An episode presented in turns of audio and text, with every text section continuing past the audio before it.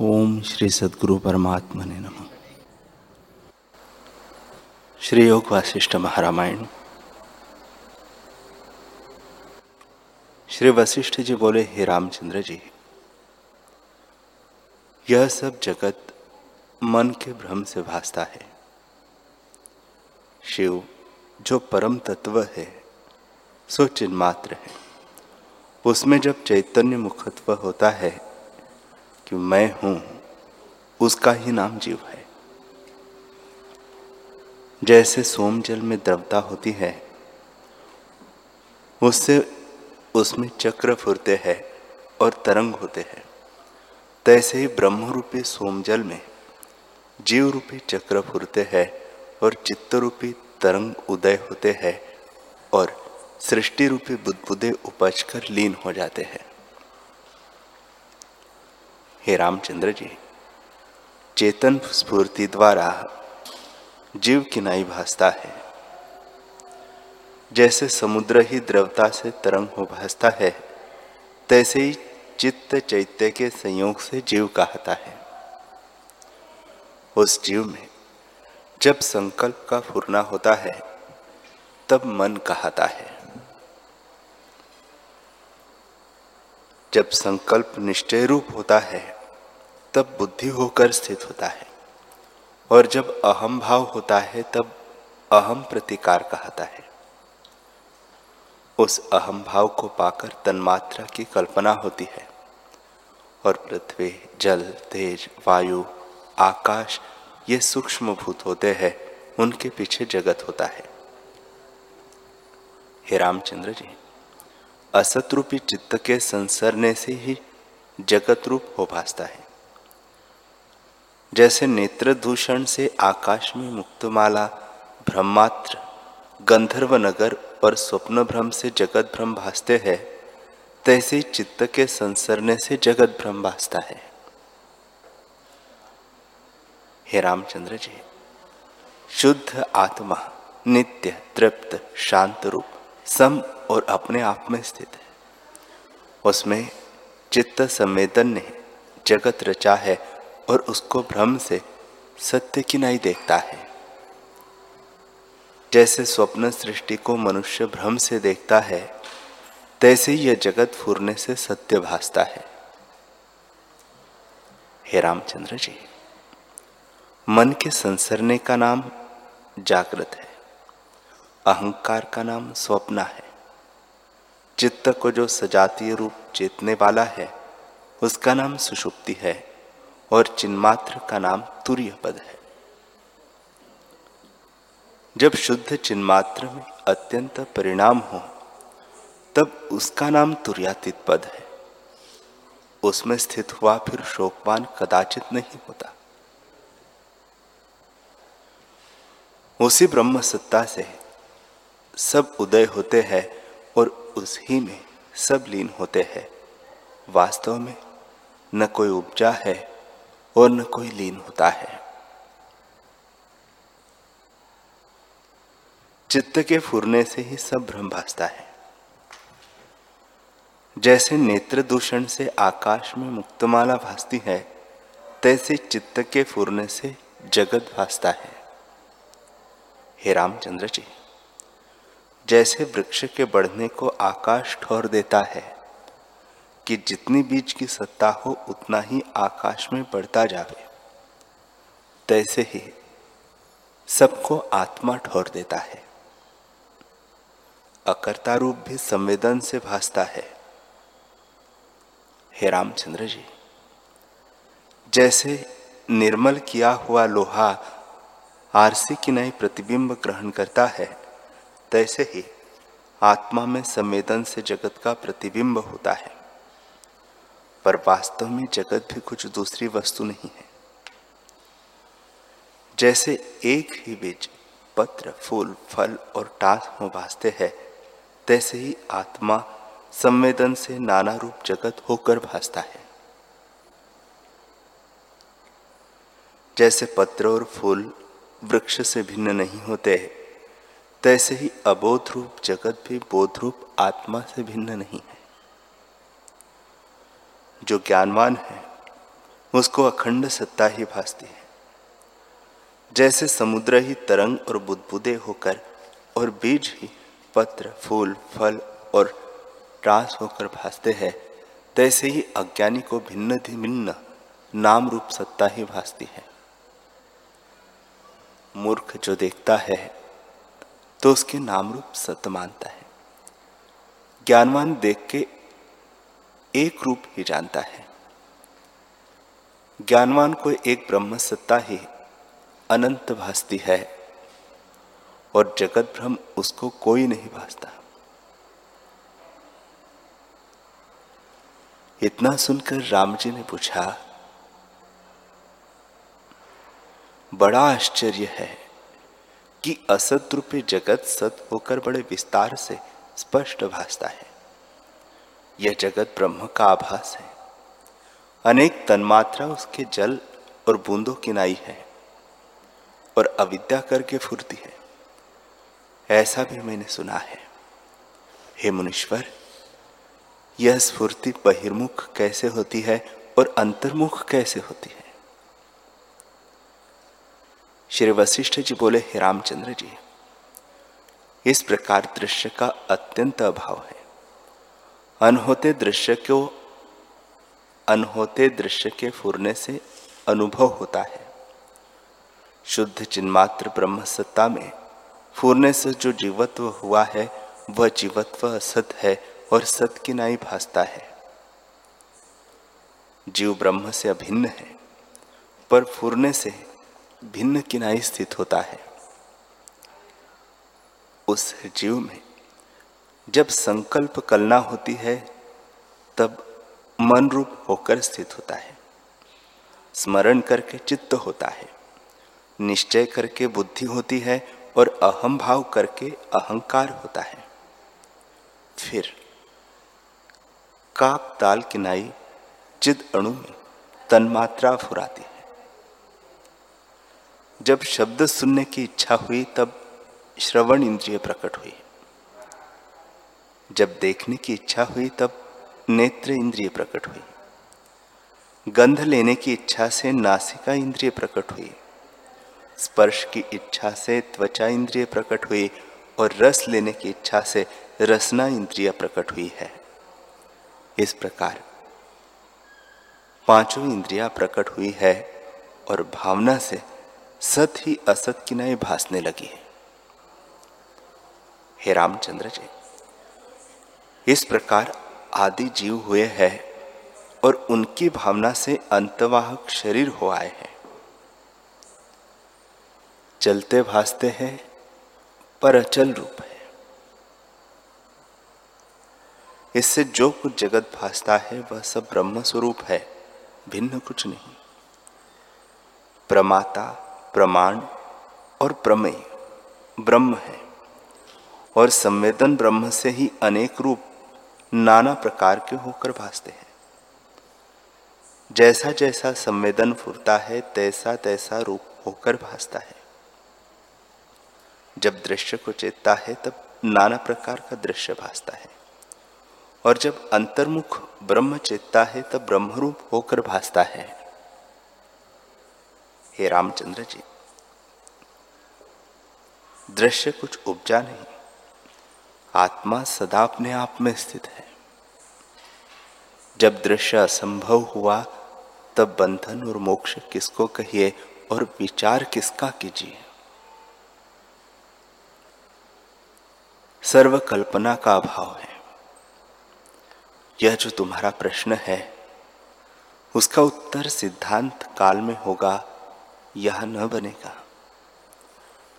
जैसे कमल के फूलों की माला अपने काल में बनती है और बिना समय शोभा नहीं देती। तैसे ही तुम्हारा प्रश्न सिद्धांत काल में शोभा पावेगा। समय बिना सार्थक शब्द भी निरर्थक होता है। हे रामचंद्र जी, जो कुछ पदार्थ है, उसका फल भी समय पाके होता है। समय बिना नहीं होता। इससे अब तुम पूर्व का प्रसंग सुनो। हे रामचंद्र जी, ब्रह्म से चैतन्य मुखत्व से आदि जीव ने आपको पिता माता जाना। जैसे स्वप्न में आपको कोई देखे, तैसे ही ब्रह्मा जी ने आपको जाना। उन ब्रह्मा ने प्रथम ओम शब्द का उच्चारण किया, उस शब्द तन्मात्रा से चारों वेद देखे। और उसके अनंतर मनोराज से सृष्टि रची। तब असत रूप सृष्टि भावना से सत्य होकर भासने लगी। जैसे स्वप्न में सर्प और गंधर्व नगर भासते हैं, तैसे ही असत्य रूप सृष्टि सत्य भासने लगी। हे रामचंद्र जी, ब्रह्म सत्ता में जैसे ब्रह्मादिक उपजय है, वैसे ही और जीव कीट आदि भी उत्पन्न हुए जगत का कारण संवेदन है। संवेदन भ्रम से जीवों को जगत भासता है। उनको भौतिक शरीर में जो अहम प्रतीति हुई है, उससे अपने निश्चय के अनुसार शक्ति हुई। ब्रह्मा में ब्रह्मा की शक्ति भी उसी का निश्चय हुआ। और चीटी में चीटी की शक्ति का निश्चय हुआ। हे रामचंद्र जी जैसे जैसे वासना संवित में होती है, उसके अनुसार अनुभव होता है। शुद्ध चिन्मात्र में जो चैतन्य मुखत्व हुआ, उसी का नाम जीव हुआ। उसमें जो ज्ञान रूप सत्ता है, सो पुरुष है, और जो फुरना है, सो ही कर्म है। जैसे जैसे फुरता है, तैसे ही तैसे भासता है। हे रामचंद्र जी, आत्मसत्ता में जो अहम हुआ है, उसी का नाम चित्त है। उससे जो जगत रचा है, वह भी अविचार सिद्ध है। विचार करने से नष्ट हो जाता है।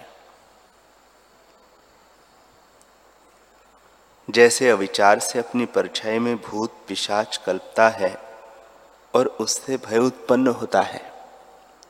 पर विचार करने से पिशाच और भय दोनों नष्ट हो जाते हैं।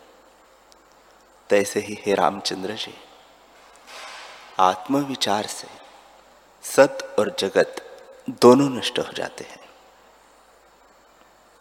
आत्मविचार से चित्त और जगत दोनों नष्ट हो जाते हैं।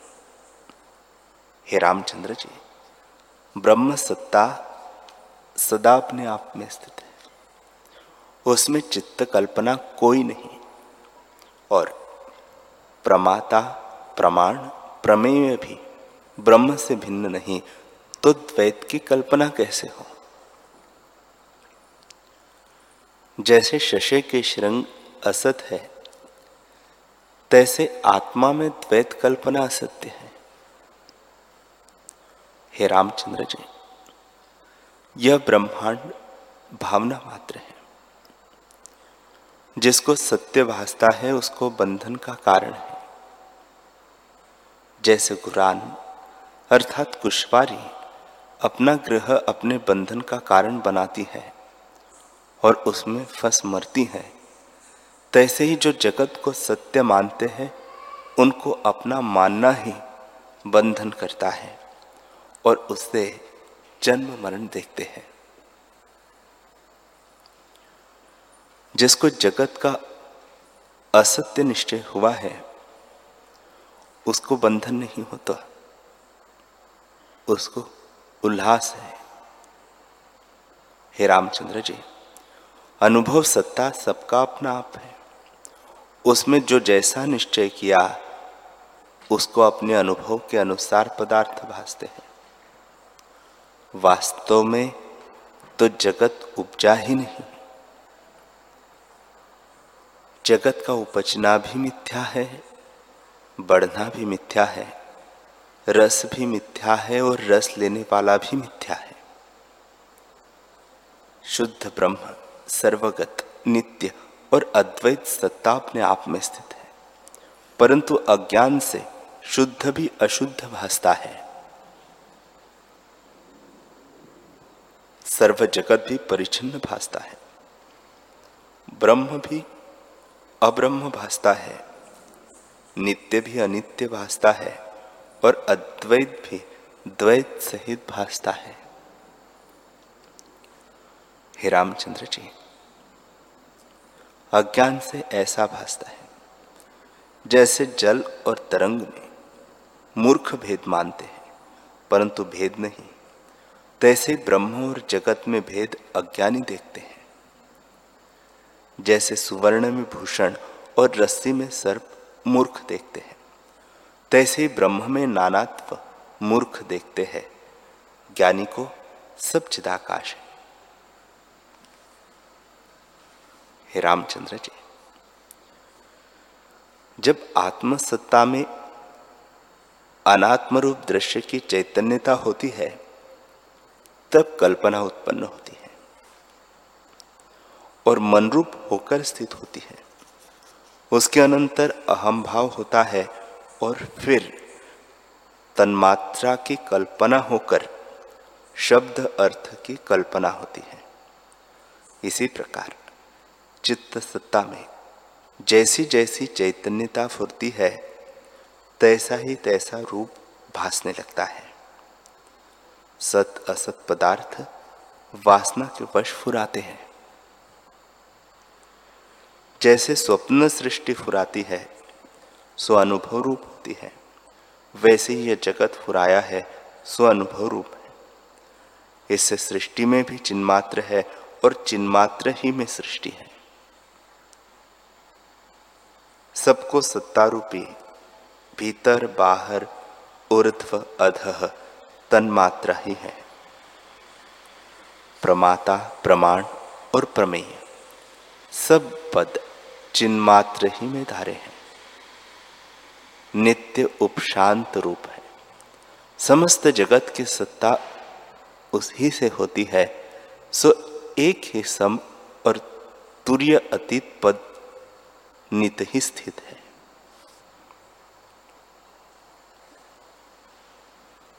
श्री वशिष्ठ जी बोले, हे रामचंद्र जी,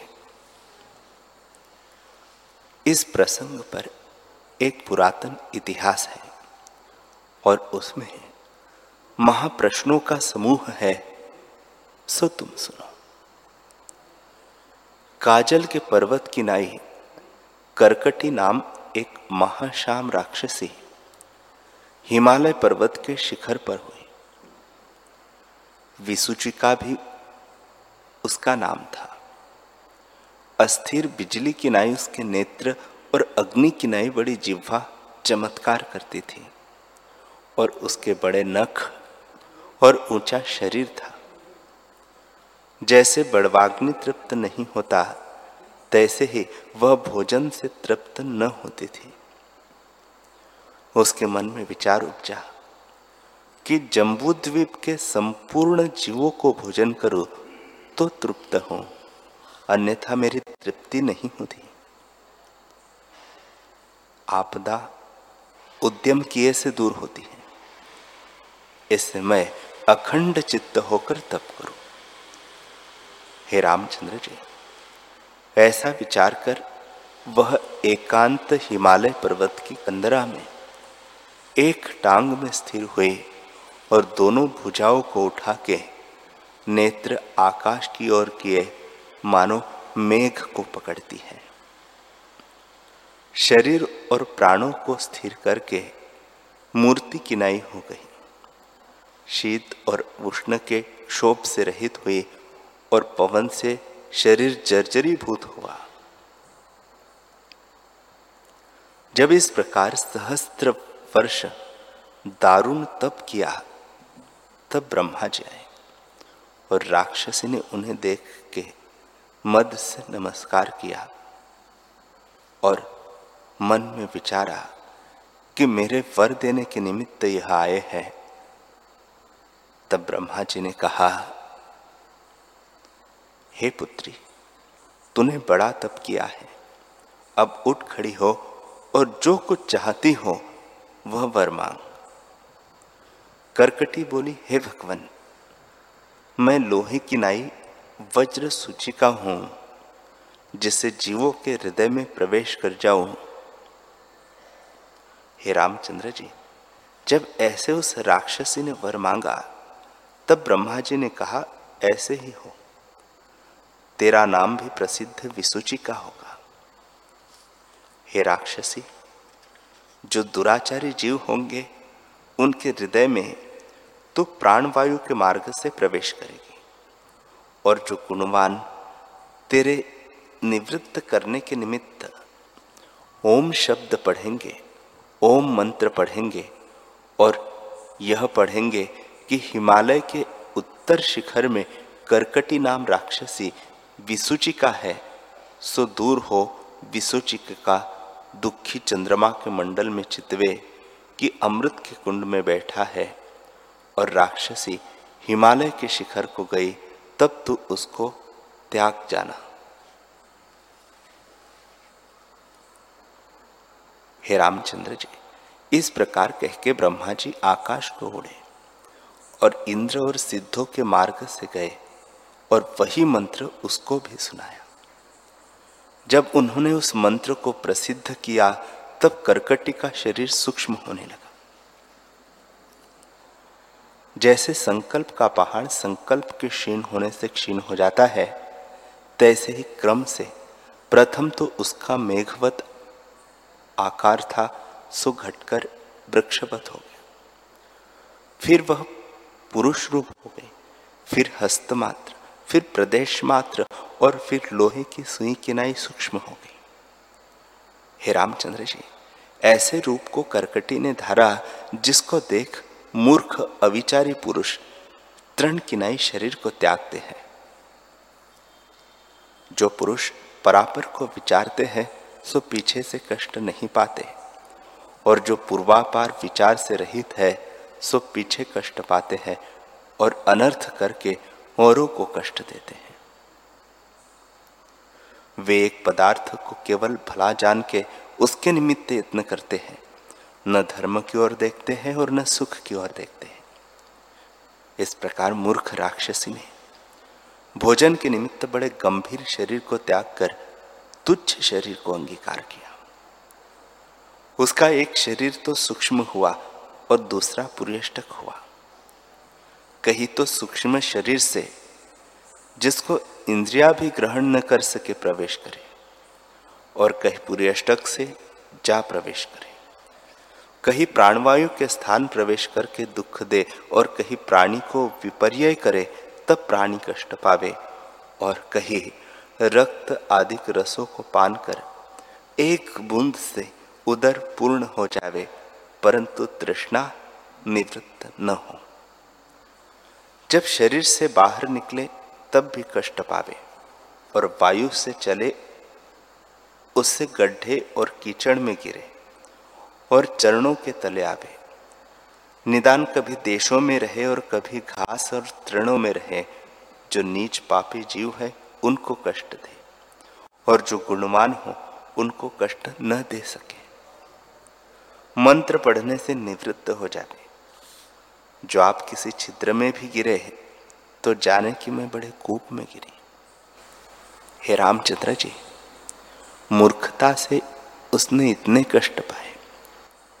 इतना कहकर वाल्मीकि जी बोले हैं कि इस प्रकार जब वशिष्ठ जी ने कहा, तब सूर्य अस्त होकर सायंकाल का समय हुआ। तब सब सभा परस्पर नमस्कार करके स्नान को गई और विचार संयुक्त रात्रि व्यतीत करके सूर्य की किरणें निकलते ही फिर आकर उपस्थित हुई।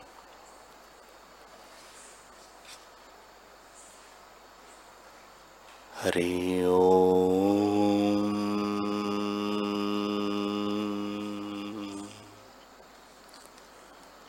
हरि